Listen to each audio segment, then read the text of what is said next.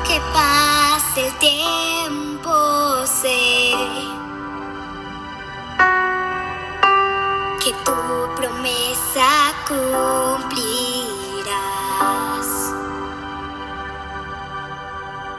y nada en ti se perderá. Hola, Iglesia de Fe y Adoración.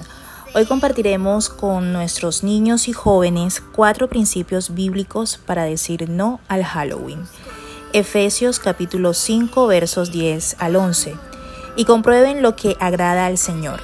No tengan nada que ver con las obras infructuosas de la oscuridad, sino más bien denúncienlas, porque queremos hacer el bien y no el mal. Juan catorce seis.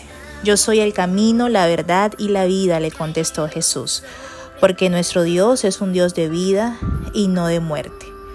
Juan ocho doce. Una vez más Jesús se dirigió a la gente y les dijo: yo soy la luz del mundo. El que me sigue no andará en tinieblas, sino que tendrá la luz de la vida, porque servimos a un Dios de luz y no a un Dios de tinieblas. Levítico dieciocho treinta. Ustedes observen mis mandamientos y absténganse de seguir las abominables costumbres que se practican en la tierra antes de que ustedes llegaran. No se contaminen por causa de ellas. Yo soy el Señor su Dios. Porque no nos interesa decorar nuestra casa con brujas o fantasmas. Padre Dios, gracias porque podemos llegar a las manos del Maestro. Gracias, Señor, porque tú eres el alfarero y nosotros el barro. Moldea nuestras vidas como plastilina conforme a tu voluntad, Señor, conforme eh, a lo que tú quieras hacer en nosotros. Padre, hoy te pido por nuestra juventud, por nuestros niños, por los adolescentes, que ellos puedan someterse al diseño original que tú has hecho de ellos en el cielo, Señor, y que esa obra perfecta que tú hiciste desde el vientre de sus madres prevalezca sobre toda forma de, de oscuridad, Señor.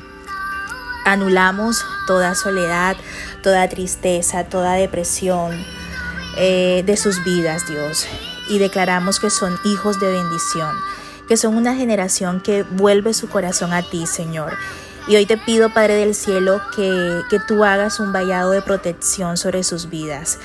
Eh, hoy llegamos delante de ti, Señor, suplicándote que toda forma de oscuridad en la vida de los jóvenes tenga que huir ahora en el nombre de Jesús, porque ellos son la sal y la luz del mundo, porque ellos nacieron como hijos de luz, porque ellos muestran la gloria del Dios y Padre de nuestro Señor Jesucristo, y porque hay un propósito eterno, Señor, porque hay un propósito fiel, y la Biblia dice que aquel que comenzó la buena obra será fiel en terminarla hasta el día de Jesucristo venir. Hay vida del cielo sobre la juventud, hay vida del cielo sobre su mente, sobre su corazón, y el fuego del Espíritu Santo, y el fuego del Espíritu Santo, y la luz del Espíritu Santo transformará sus vidas y entra a los lugares más oscuros, Señor, y moldea a tu imagen con tu luz, tu nuestro alfarero, Dios. Amén. Me da seguridad, es tu amor que me sostiene.